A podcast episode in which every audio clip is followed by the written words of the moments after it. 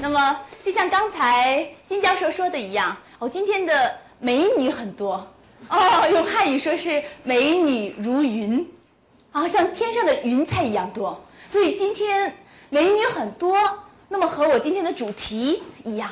所以呢，今天我要介绍的是美女和美女啊 一样的。好，那么呃，今天我介绍的这个主题呢是中国历史名人。那么上次呢，就我见过很多的这个韩国朋友，特别是汉语水平很高的朋友，他们说啊，他们很希望知道这个中国的历史人物的故事啊。那么中国人怎么看？中国人怎么想？哦，所以呢，今天呢，我特别准备了一个。男士很感兴趣的，女士也很感兴趣的美人的故事啊，所以呢，今天我们的题目是四大美女啊。这个中国人很喜欢四，一二三四哦，所以呢，什么都是四大四大哦。大家可能知道四大名菜，有名的菜啊，什么北京菜、上海菜，对吧？哎，四大名菜。那么今天呢，我们说的是四大美女。我们简单的看一下，那么四大美女呢有四位，啊，那么第一位是，呃，按照这个顺序来吧，第一位是王昭君。哎，好，大家跟我一起读一下哈，王昭君。王昭君。西施。西施。杨贵妃。杨贵妃。哦，大家非常熟悉的啊，貂蝉。貂蝉。哎，这四位是中国人都知道的啊，四位非常有名的女人。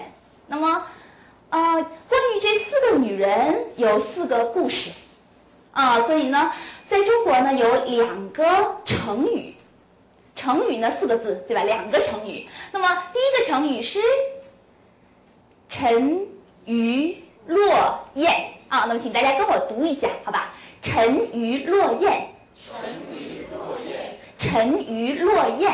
沉鱼落雁。哎，然后下边闭月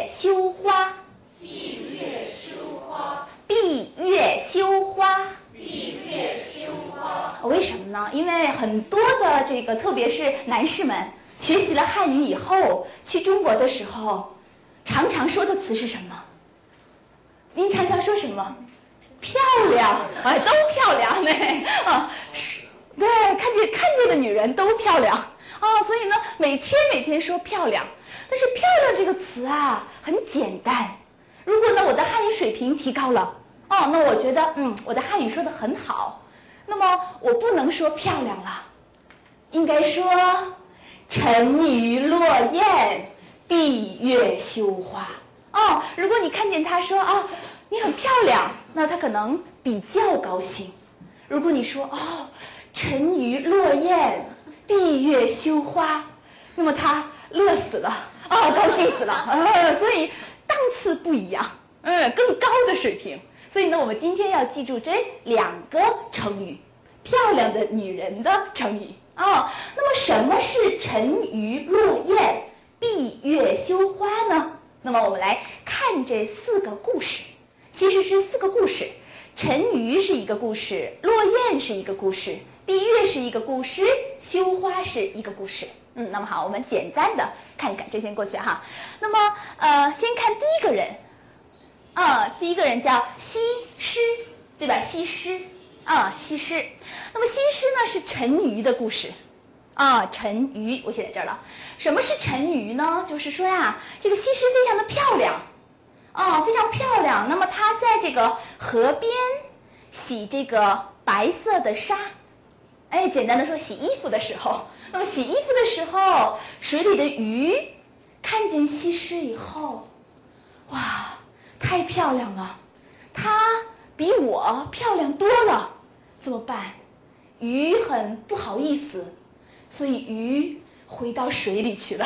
啊，鱼不能再出来了，所以我们叫沉鱼。啊，鱼沉进去了，太漂亮了。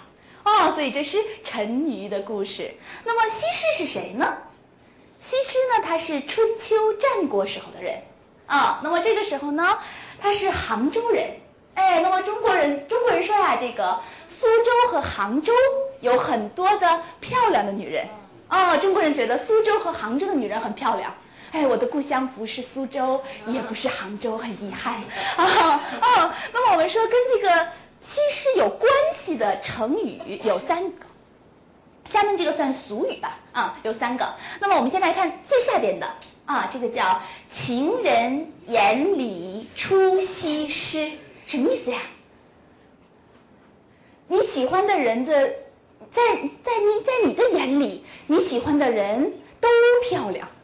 多漂亮，和西施一样漂亮，哎，就是情人的眼里，自己喜欢的人都是西施啊，这是中国人说的“情人眼里出西施”。那么第二个成语呢是这个“东施效颦”，啊，这也是一个成语。